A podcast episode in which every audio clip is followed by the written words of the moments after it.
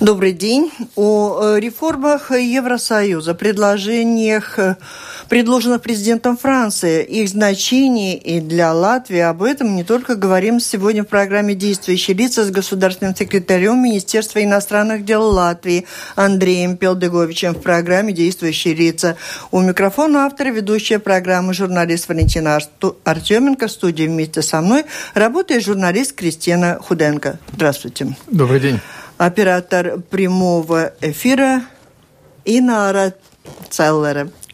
Слушателям предлагаю включаться в разговор по электронной почте с домашней странички Латвийского радио 4. Присылайте свои вопросы гостю. Сегодня на этой неделе события международного, международного уровня, на международной арене достаточно много, очень, и все они достаточно интересные. Ну, одно из последних – это выступление президента Франции э, в Европарламенте с предложением провести реформы Евросоюза. Как оценивать? Может быть, с этого, Кристина, не против? Давайте с этого начнем. Попросим нашего гостя охарактеризовать то, что там услышано было так на вскидку, может, не очень внимательно, ознакомившись, что предлагаются реформы, и Макрон предлагает даже какие-то деньги увеличить э, поступление Франции в бюджет Евросоюза при определенном согласии стран Евросоюза на определенные реформы. Как все это оцениваешь? Каково будущее Евросоюза?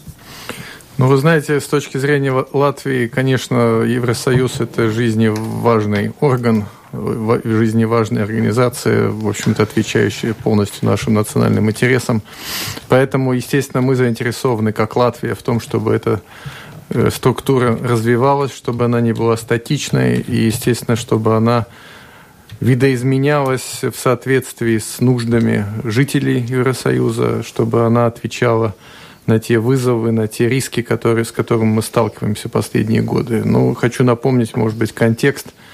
Естественно, Брекзит, э, выход, предстоящий выход Великобритании из Евросоюза, это такое фундаментальное явление в истории организации. В общем-то, уже, так сказать, таймер уже тикает. Остался фактически год до Э, выхода, э, будет переходный период, но тем не менее это, естественно, очень важное событие и очень э, это подчеркивает президент Франции, но это, в общем-то, и разделяют, я думаю, все правительства и Евросоюза, что необходима очень серьезная дискуссия о том, какие из этого события следует сделать выводы, Э, более того, э, Евросоюз последние годы э, сталкивается с волной популизма, с волной новых, так сказать, право-лево радикальных партий. Миграционный кризис тоже внес достаточно новую повестку дня.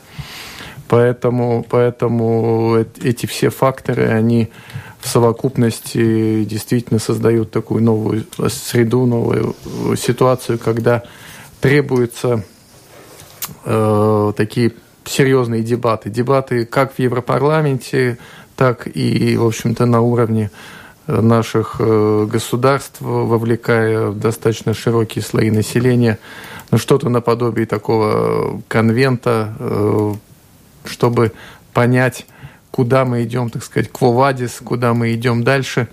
Но с точки зрения Латвии, безусловно, мы заинтересованы в том, чтобы Евросоюз оставался такой ведущей силой, интеграционной силой в мире, чтобы, безусловно, Евросоюз помогал выравнивать постепенно уровень жизни э, в странах-основателях организации, так и в тех странах, которые вступили в Евросоюз в последние, э, скажем, 10-15 лет. Нам крайне важно, чтобы ну, по возможности было меньше все-таки каких-то разделительных линий, как известно, мы являемся страной евро. Нам важно, чтобы, так сказать, этот вот, эта группа внутри Евросоюза э, она развивалась, чтобы валюта, евровалюта была стабильной, одной из резервных валют Евросоюза. Но важно, чтобы, скажем так, с нашей точки зрения была дискуссия по э, теме расширения Евросоюза. Безусловно, расширение должно быть хорошо продумано, подготовлено, Э, скажем так, не было каких-то, э, скажем так, э, поблажек в отношении критериев, но мы, конечно, не хотели бы, чтобы Евросоюз полностью закрывался и отгораживался какой-то стеной в отношении стран, скажем так, э, Западных Балкан, либо стран Восточного партнерства. Не хотелось бы, так сказать, убивать надежду в зародыше в, отношении... Ну, то есть то, что сказал. Макрон, расширение возможно при каком-то особом углублении? Ну, с нашей точки зрения, безусловно, в первую очередь нам надо сделать, так сказать, серьезную такую самооценку, куда мы э, движемся. Необходимо понять, какова и добиться консенсуса в отношении, безусловно, бюджета, новой, так сказать, бюджетной перспективы. Финансы – это всегда важно. И, естественно, вот эта брешь в бюджете Евросоюза после ухода Великобритании, она достаточно серьезна. И, естественно, сейчас идет дискуссия о том, как ее залатать. Э, Латвия, как известно, на данный момент не является донором. Мы скорее больше получаем, чем вносим. Но, безусловно, в будущем и, может быть, уже в недалеком будущем нам надо будет увеличить нашу национальную, так сказать, э, лепту в евробюджет. Э, нас, конечно, беспокоит тоже вот эти внутренние дискуссии в Евросоюзе, скажем так, Польша, Венгрия достаточно такую обособленную позицию в последнее время занимает. Нас это тоже тревожит, э, учитывая то, что ну, географически мы достаточно плотно связаны с такими странами, как Польша. У нас серьезные Э, предстоят проекты. Это и скоростная железная дорога, Рейл Балтика, это и синхронизация рынка электричества, э, синхронизация, так сказать, газового рынка. Это перспектива ближайших 5-6 лет, поэтому э, с нашей точки зрения эти дебаты, они действительно крайне важны. И ну, Франция всегда играла ведущую роль но вот она стремится к более ведущей, к самой ведущей роли, как многие ну, говорят. безусловно, безусловно, вот э, президент Макрон, он такую подал заявку на новое э, лидерство Франции. И какие перемены в связи, если возникает такое лидерство, ну что самое главное, что может измениться во всей ситуации, претензии какие? Ну, с нашей точки зрения, самое главное сейчас, так, так сказать, встряхнуться – не поддаваться какому-то, не знаю, унынию или, там, не знаю, панике в связи с Брекзитом. Безусловно, Брекзит – это неприятное событие, безусловно, это первый, так сказать, прецедент, когда такая серьезная э, страна, член Евросоюза, покидает Евросоюз после нескольких десяток лет. Мы еще не решили окончательно, на каких условиях у нас сотрудничество с Великобританией будет продолжаться, но нам важно, чтобы Евросоюз Э, оставался такой, несмотря, так сказать, на свой возраст, э, оставался, оставалась бы такой молодой, энергичной организацией. И в этом случае призыв, мне кажется, господина Макрона, он э, весьма уместен.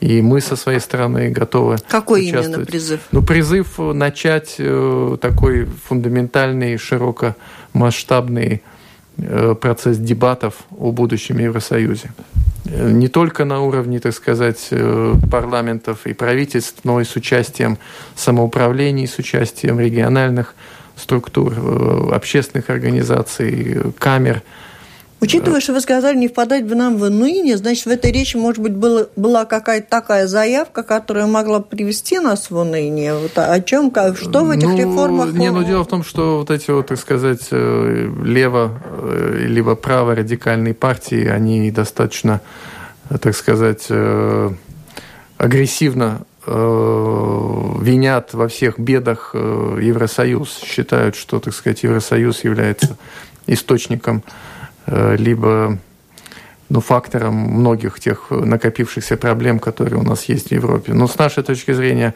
не стоит пенять все на Брюссель. Безусловно, и сами по себе европейские государства и общества должны адаптироваться. Но и, безусловно, нам надо жить в ритме с международными событиями. Например, вот эта тема тема э, структурированной оборонной политики Евросоюза. Э, безусловно, новая в повестке дня. Большинство стран в прошлом году примкнуло к этой новой инициативе. Нам тоже кажется, что это тема, которая для нас НАТО, безусловно, это главный орган обеспечения коллективной безопасности, но тем не менее мы считаем, что и европейцы не должны ну, скажем, быть на иждивении НАТО. Нам надо Создать еще одну структуру. Нам надо, ну, может быть, не копировать... А деньги откуда? Копировать структуры НАТО, но больше э, сотрудничать и в рамках Евросоюза, учитывая то, что, ну, скажем, в нашем регионе такие страны, как Финляндия, Швеция, ну, они весьма, весьма важные партнеры по обеспечению международного, международной безопасности в Балтийском регионе. При том, что все-таки вы тщательно подчеркиваете это слово «единое», «единое», все-таки зачастую мы видим, что деньги врозь идут. И вот ну, новость этого дня. Германия попросит США освободить э, ее бизнес от участия в санкциях против России. Мы видим, что Германия активно лоббируют свой бизнес. Давайте спросим у гостя, что мы видим в связи с этим. Эта новость сегодня прозвучала, но меня тоже, я тоже обратила на это особое внимание, что Германия намерена обратиться э, к США во время визита для, с тем, чтобы Вашингтон вывел немецкие компании из-под действия жестких антироссийских санкций. Что бы это означало? Ну, вы знаете, что касается санкций, то, безусловно, с нашей точки зрения, э, санкции, они достигают цели, если они хорошо скоординированы. Если они скоординированы в первую очередь в рамках Евросоюза, и если они скоординированы, скажем так, в среде э, партнеров, в среде, так сказать, близко думающих э, стран. Поэтому много примеров, э, допустим, это те же самые иранские санкции по ядерной программе, в свое время ливийские санкции и так далее. Э, подобные санкции, в частности, вот мы приняли после незаконной аннексии Крыма, э, как Евросоюз, так и э, Соединенные Штаты. И с нашей точки зрения они действуют достаточно эффективно.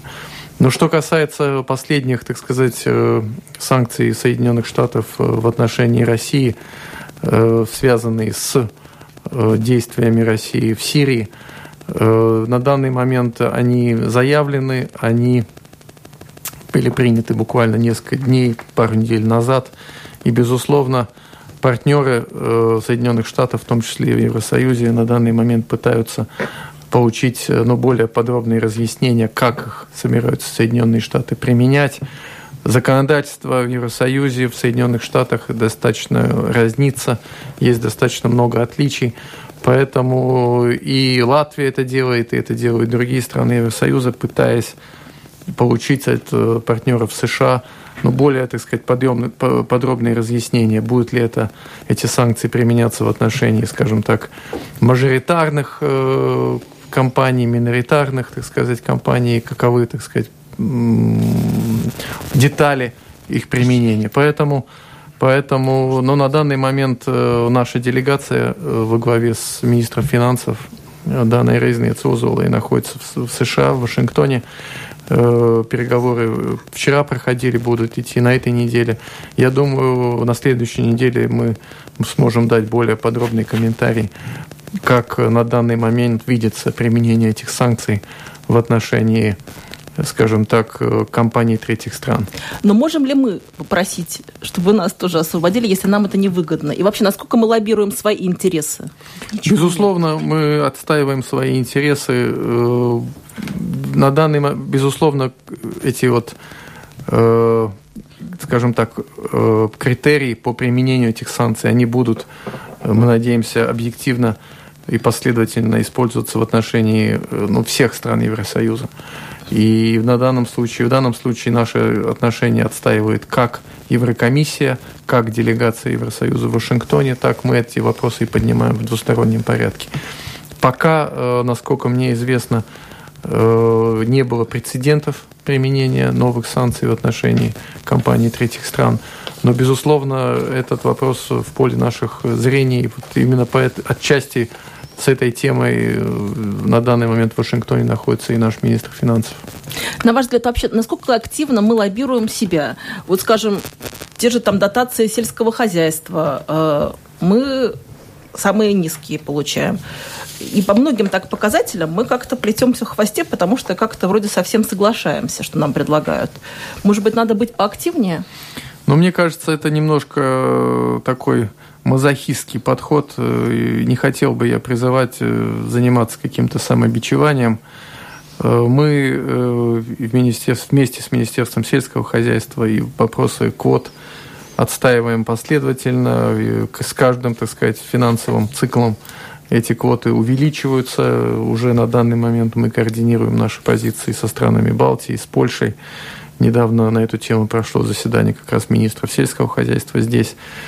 Э, да, э, на данный момент мы еще по-прежнему отстаем, э, но движение, безусловно, есть. И и эти темы постоянно отстаивает и премьер-министр, и отраслевые министры, и в том числе и МИД.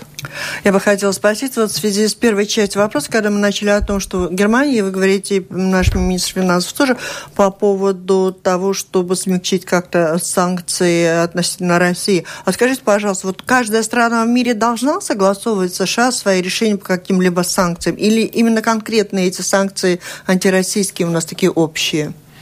Нет, у нас, э, безусловно, ну давайте не, не смешивать, так сказать, все, ну, в, все я, в одну кучу. Нет, я прочитала новость. Вот собираются попросить ввести немецкие, вывести немецкие компании из-под действия жестких антироссийских санкций. У меня первый вопрос. Германия обращается с такой просьбой.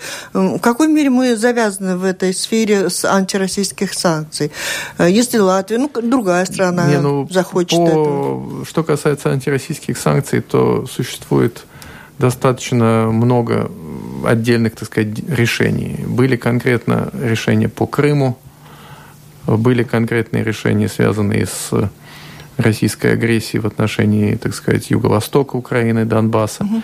Есть э, Соединенные Штаты приняли конкретные санкции по, скажем так, э, как они это дефинировали, по, по поводу вмешательства Российской Федерации в их э, президентскую, так сказать, гонку и выборы, выборы президента США. Последние э, санкции приняты в связи с, э, так сказать, ролью России э, в связи с применением, в связи с, э, так сказать, участием России на стороне Башара Асада в сирийском конфликте.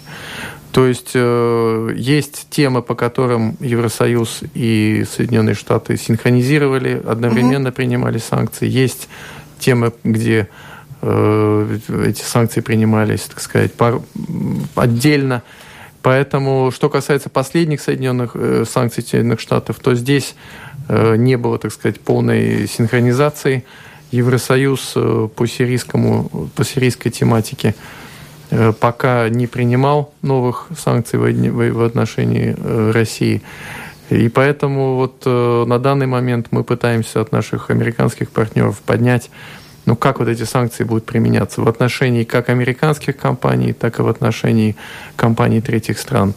Будет ли, так сказать, ну санкции это такая очень, очень, скажем так, тонкая материя. В Соединенных Штатах законодательство в общем-то, не позволяет компаниям оспаривать решение Министерства э, финансов Соединенных Штатов в суде.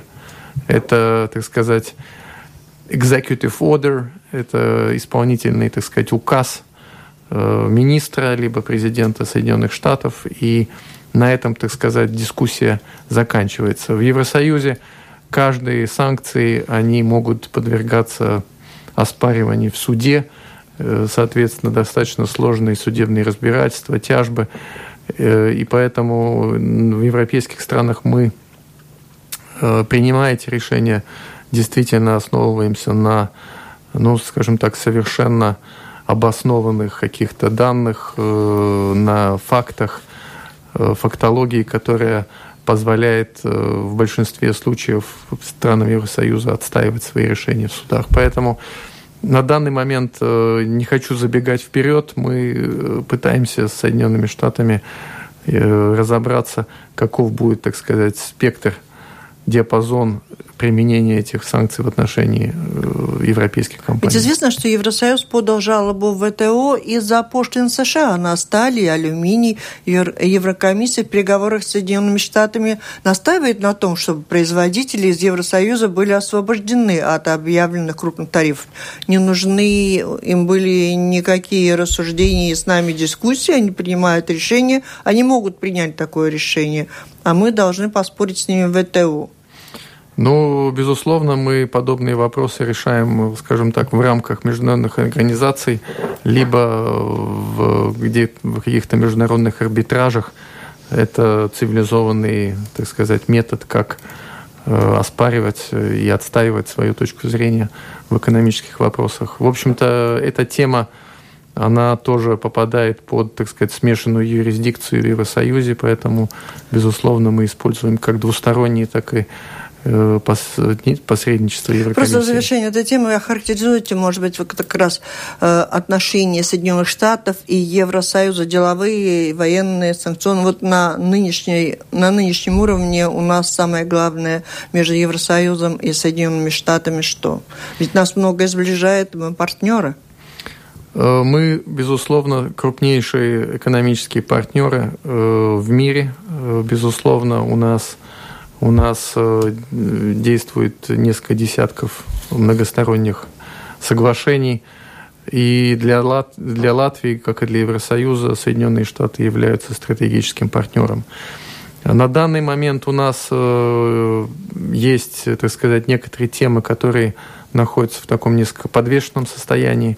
Ну вот, скажем, тот же самый вопрос о договоре о свободной торговле, с которой мы достаточно плотно прорабатывали с предыдущей администрацией на данный момент эта тема заморожена. Мы ожидаем, вот, так, когда администрация президента Трампа, который вот уже недавно исполнился год, как находится у власти, закончит, так сказать, процесс изучения этой темы. Э, но мы активно и работаем в двустороннем плане. Вот балтийские президенты, как известно, были пару недель назад в Белом доме. На, на этой неделе канцлер, канцлер Германии будет в, в США. А и президент Макрон, которого вы упомянули, будет э, с государственным визитом на следующей неделе. То есть диалог э, с Соединенными Штатами, он продолжается, продолжается тесно. В оборонных вопросах у нас, э, скажем так, очень хорошая динамика, и мы Совместно готовимся к предстоящему саммиту НАТО в июле. Но по экономическим вопросам двусторонняя торговля у нас развивается очень, очень устойчиво. В общем-то, США является в четверке э, наших крупнейших партнеров вне Евросоюза. По некоторым, так сказать, статистическим данным, товарооборот США у нас примерно такой же, как с Китаем – Э, то есть это порядка 500 миллионов евро, может быть даже чуть больше. Экспорт растет э, с двузначными цифрами. Но по новым соглашениям, скажем так, э, ну пока мы не продвинулись с администрацией Трампа. Вот в связи с тем, что вы упомянули поездку нашего президента и встречу с Трампом, э, опять же, прошла информация, что вот речь президента была довольно низко оценена народом Латвии. Как ее оцениваете вы? И важно или не важно то, как ее оценивают здесь, в Латвии? Может быть, если она там какой-то своей цели достигает? Вы имеете в виду речь президента Трампа? Да. Нет, речь президента Вейниса на встрече с Трампом. Э, с нашей точки зрения был очень успешный саммит. Э, в общем-то, на таком президентском уровне э, подобное мероприятие проходило ну, лет 5-6 назад, так что это, безусловно, с нашей точки зрения, в этом году одно из наиболее значимых событий во внешней политике. Но предыдущий визит э, президента, это вот президент Обама посещал Таллин, когда подобная встреча проводилась. В общем-то, с нашей точки зрения, это очень символичное событие. Э, мы видим, что э, поддержка и развитие балтийско-американских отношений происходит как при демократических, так и при республиканских администрациях. С нашей точки зрения важный очень был и бизнес-форум в, ходе этого саммита. Э, полная была поддержка в отношении, так сказать, безопасности, территориальной целостности, развития оборонных инициатив э, в наших отношениях. С нашей точки зрения очень важно и то, что США поддерживает нас в вопросах как экономики, так и, так сказать, э, контактах между нашими бизнесменами в области энергетики, транспорта, э, образования. Опять же, не хотел бы, не хотел бы никоим образом вот это раздувать какую-то такую тему мазохизма в отношении, так сказать, того, как эту, этот саммит освещала пресса. Пресса освещала достаточно подробно. Это событие было отмечено достаточно широко. Поэтому с точки зрения заинтересованности президента Трампа мы почувствовали, что для него страны Балтии важны, и мы готовимся к следующему, следующей встрече в июле в Брюсселе.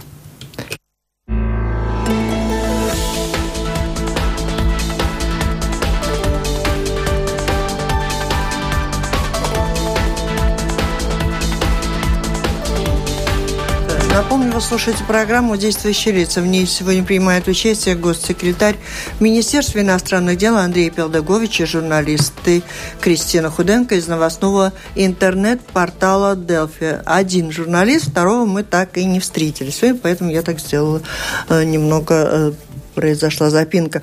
По событиям в Сирии, в Сирии все же никак не можем уйти от роли Соединенных Штатов в мире, потому что события в Сирии, тенденции в отношениях России и США, чем грозят, каковы варианты урегулирования в Евросоюзе, в Европарламенте в прошлом году была создана рабочая группа по Сирии. Там тоже делаются оценки своего рода отношений, формируется и Евросоюз к этим событиям. Каковы они?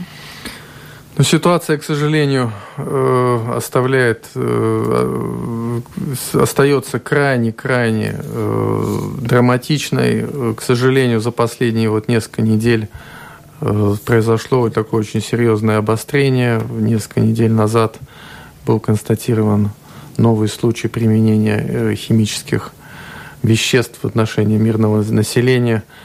Безусловно, это ну, совершенно недопустимое событие в 21 веке.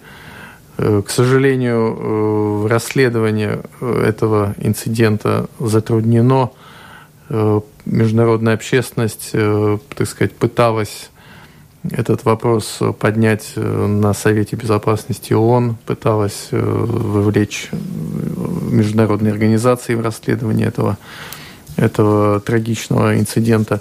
Но э, следует констатировать, что в очередной раз, уже в шестой раз Россия наложила вето в вопросе, э, связанном с применением химического оружия режимом Башара Асада. Э, хочу напомнить слушателям, что когда были подписаны в Гааге, в Гааге документы, по которым правительство Башара Асада обязывалось ликвидировать все запасы химического оружия. Тогда Россия на себя взяла э, такое, так сказать, ответственное э, ответственный статус гаран, гаранта исполнения режимом Башара Асада этих обязательств. Но мы видим в очередной раз, что эти гарантии не были соблюдены, и десятки мирных жителей э, были, были удушены химическими э, веществами. Э, к сожалению, э, этот вот, э, эта атака химическими э, веществами, она была, повлекла за собой ответную реакцию со стороны западной коалиции, э, коалиции Соединенных Штатов, Франции и Великобритании. Мы поддержали эту акцию, считаем, что применение химического оружия в 21 веке не может оставаться безнаказанным. Поэтому в очередной раз, безусловно, мы призывали все стороны, вовлеченные в этот конфликт, э, категорически отвергать применение химического оружия и делать все возможное, чтобы э, внутри, внутрисирийский мирный процесс все-таки вернулся в русло ООНовского Женевского процесса. Но пока, пока, к сожалению, мы видим, что это ну, такого практически библейского э, масштаба трагедии, она продолжается. В связи с, с этими конфликтами все чаще мы слышим сочетание как Третья мировая война. Насколько, на ваш взгляд, оправдано вот употребление вот этого сочетания и насколько мы близки? Ну, я очень надеюсь, что э, сирийский конфликт все-таки не станет э, каким-то образом э, таким предтечей Третьей мировой, но, безусловно, конфликт непростительно затянулся, идет разрушение такой достаточно краеугольной страны на Ближнем Востоке. В конфликт вовлечены практически все соседние государства. Мы видим миллионы беженцев – Поэтому, безусловно, ну, пусть это звучит голословно, но мы, безусловно, призываем все стороны к тому, чтобы как можно быстрее остановить эту мясорубку. Э, очень надеемся, что все-таки этот конфликт не разрастется и не приведет к, э, скажем так, э, к такому полномасштабному региональному конфликту. А от кого чего зависит больше, более всего вот эта вероятность остановить? Ну, в первую очередь, э, как я уже упомянул, э, следует полным, так сказать, образом исключить применение э, оружия массового поражения. Разоружение режима Асада в области подобных систем – это, безусловно, фундаментальный предпосылка. Ну и, безусловно, нас крайне заинтересованы, мы заинтересованы в том, чтобы все-таки правительственные э, силы, они пошли на диалог с оппозицией, сирийской оппозицией, поскольку, ну, ясно, что, как мы видим, уже за протяжении шести, почти семи лет военному решению все-таки у этого конфликта нет. И эскалация военных Э, военных, э, так сказать, военной составляющей этого конфликта, она ведет только к его углублению и к массовому уничтожению мирного населения. Слушатели многие все же говорят о том, что нет доказательств химической атаки, а много пишут. Если есть эти доказательства, можно ли как-то довести э, до людей, чтобы было всем понятно и действительно доказательно? Ну, чтобы были полные доказательства, безусловно, крайне необходимо, чтобы независимые международные эксперты могли быть допущены к тем э, населенным пунктам, где эти химикаты были э, применены. И, к сожалению, как и в случае с Думой, как и с Восточной Гутой, э, доступ международных экспертов крайне-крайне затруднен. Поэтому... Ну, то есть нет этих доказательств? Мы сейчас говорим без доказательств? Доказательства имеются, но, безусловно, для полного расследования, для полного, так сказать, представления этих э, данных э, в Гааге, где находится международная, организация по защите э, от применения химического оружия. Для этого необходимо, чтобы конкретно объекты могли быть обследованы и полное расследование было проведено. Но э, сомнений в применении данных хими химических реагентов нет. За инициативу усиления прав нацменьшин, живущих в ЕС, собрано больше миллиона подписей. То есть огром... так называемый Minority Safety Pack. Э, то есть огромное количество нацменьшин считают, что их права соблюдаются недостаточно. Э, вот как мы на это можем отреагировать? И, на ваш взгляд, достаточно или недостаточно?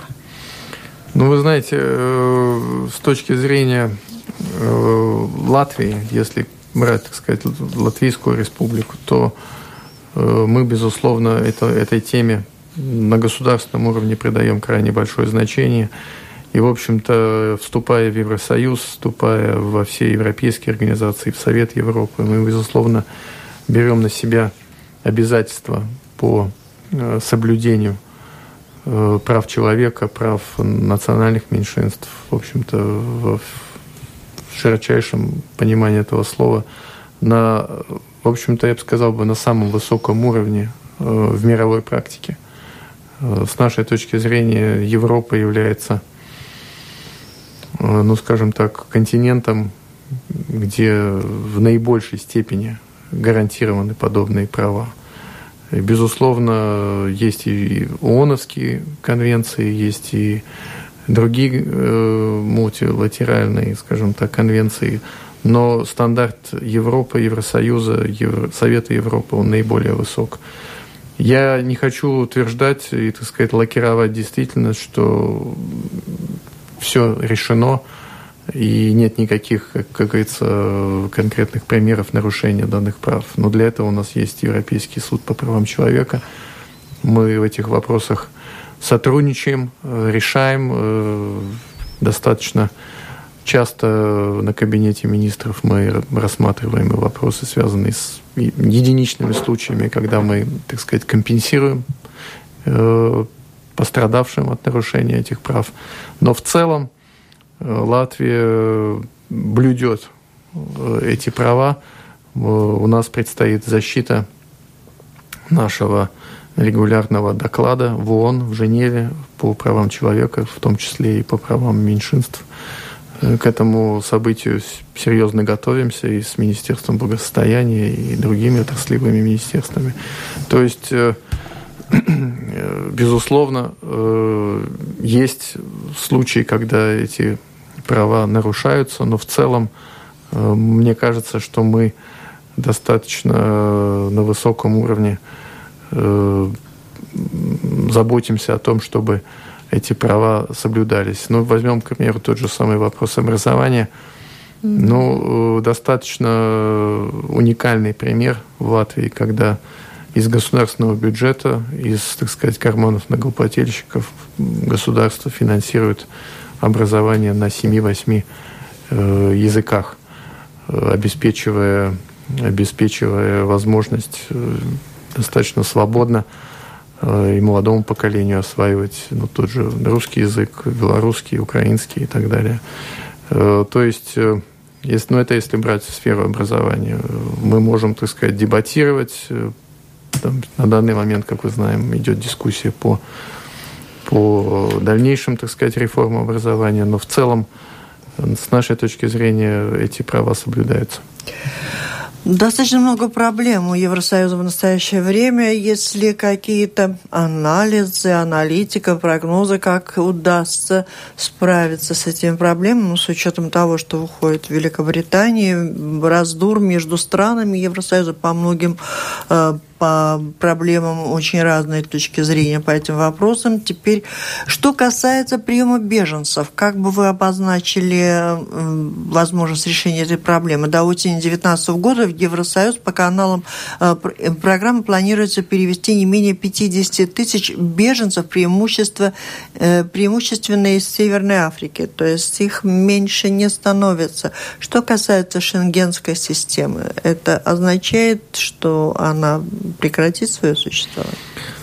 Ну, по поводу Шенгена, э, мне кажется, хранить Шенген не стоит. Э, безусловно, э, с нашей точки зрения, и мне кажется, все опросы общественного мнения в Латвии это подтверждает один из тех пунктов, по которому, скажем так, Евросоюз наиболее высоко котируется среди жителей Латвии. Это как раз свобода перемещения, в том числе и физических лиц, возможность беспрепятственного передвижения в рамках Евросоюза.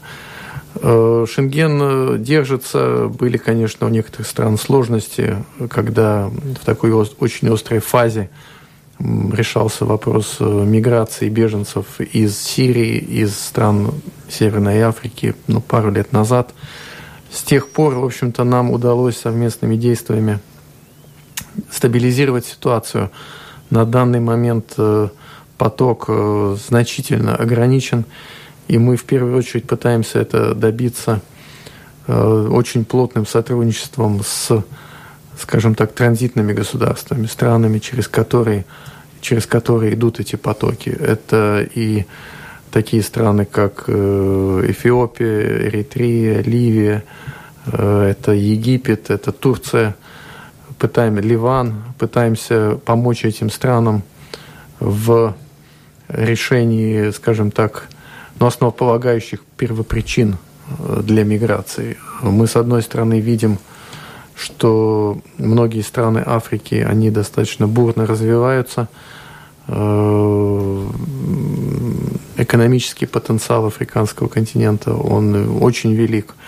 Но видим, что из-за э, демографических проблем, из-за экономических проблем ну, достаточно серьезная, серьезная такая нагрузка идет именно на миграцию, в том числе и на европейский континент. Поэтому мы пытаемся помочь в рамках Евросоюза, партнерства с Африкой, с Турцией, с странами Ближнего Востока, помочь им стабилизировать эту ситуацию. Конечно, и вопросы совместной охраны границ, внешних границ Шенгена тоже стоит в повестке дня – ну, у Латвии, скажем так, на данный момент ситуация э, находится в такой достаточно благоприятной плоскости. Хотя, конечно, мы тоже отслеживаем, что несколько сотен э, нелегальных э, мигрантов пытаются пересекать наши восточные границы с Россией, с Беларусью. Поэтому для нас в этих вопросах, конечно, сотрудничество с Россией и Беларусью тоже крайне важно. Э, в какой стадии вообще находятся наши отношения с Россией, как бы вы характеризовали, и насколько мы заинтересованы в том, что как-то в двустороннем порядке тоже работать над этими отношениями, а не только в рамках ЕС, поскольку все-таки у нас общая граница, и мы как-то гораздо больше с ней завязаны, чем многие страны ЕС. Ну, отношения с Россией у нас на данный момент, они достаточно сложные. Э, с одной стороны, с одной стороны, э, у нас есть, так сказать, темы, по которым мы очень э, хорошо э, понимаем друг друга. Но вот хочу сказать, что буквально на следующей неделе у нас вступит в силу, в силу все документы, вся документация касательно оформления нашей восточной границы. То есть все 273 километра э, российско-латвийской границы будут полностью оформлены. И это в соответствии со всеми, так сказать, международными правовыми режимами. И это, безусловно, большое достижение наших дипломатов, наших пограничников. И, в общем-то, из стран Балтии мы первые э, выходим, так сказать, к полному оформлению латвийско-российской границы. Она работает, она, мы, так сказать, сотрудничаем. И это замечательный пример. Безусловно, для нас крайне важно, чтобы э, эта граница была и проводником транзитного сотрудничества, и эта граница была в то же время достаточно такой серьезной преградой и для э, нелегальной миграции, и для организованной преступности, для наркотрафика и, и так далее. Ну, есть темы, безусловно, где у нас есть э, серьезный интерес, это, например, транзит. Вот буквально на этой неделе мой коллега, госсекретарь Э, Министерства транспорта был в Москве, участвовал в выставке Трансраша с нашими э, представителями логистики, транспортной отрасли. Ну, достаточно тоже последовательно эта отрасль развивается. Э, я по энергетике, по Э, скажем так, э, экономическому сотрудничеству, ну, несмотря на многие политические разногласия. В прошлом году наш товарооборот вырос с Россией. Э, очевидно, и покупательная способность российских партнеров, она повысилась, так что тут есть... Не хотел бы, так сказать, все каким-то такими Посол темных, Литвы был и тоже сказал, что у них вырос товар. В темных, так сказать, красках все оформляется. Но, тем не менее, тем не менее, есть, конечно, и сложности, есть э, темы, по которым у нас диаметрально противоположные э, позиции. Но этот я уже неоднократно и в этой студии упоминал. Безусловно, аннексия Крыма э, нами не признается. Безусловно, мы считаем, что российско-украинский конфликт, он отягощает Э, наши отношения и двусторонние, и отношения по линии Евросоюз-Россия. По Сирии у нас э, подходы отличаются. Конечно, нам тоже неприемлемы попытки э, российских, российской стороны каким-то образом вмешиваться в наши внутренние дела, связанные с реформой образования, вопросами связанными, скажем так, с гражданством и так далее. Но отношения сложные, э, непростые, но дипломаты, как говорится, не боятся сложностей. Мы, мне кажется, за последние 27 лет доказали, что профпригодность и то, что мы э, можем э, со временем ведя, так сказать, консультации, ведя диалог, разруливать достаточно сложные и запутанные ситуации.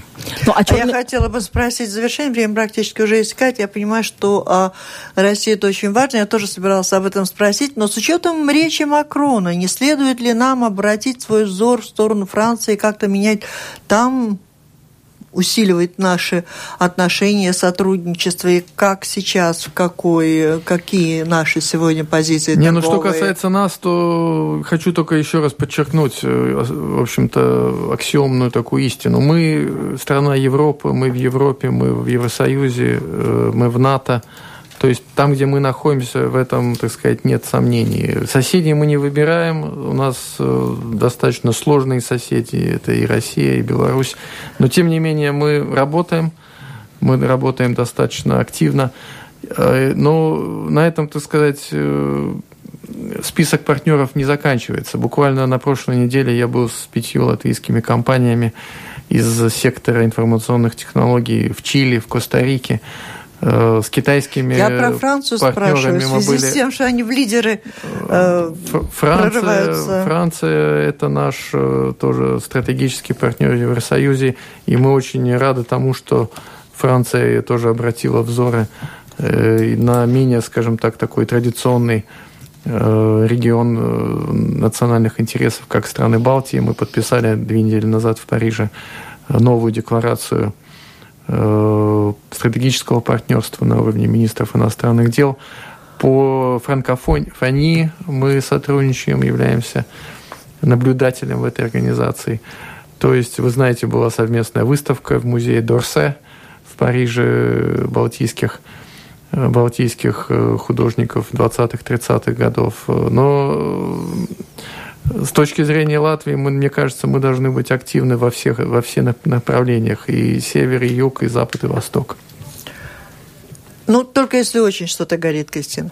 Все, это была программа «Действующие лица». В ней приняли участие госсекретарь Министерства иностранных дел Латвии Андрей Пелдегович и журналист Кристина Худенко из новостного интернет-портала «Делфи». Программу провела Валентина Артеменко, Латвийское радио 4, оператор прямого эфира Инара Целлеры.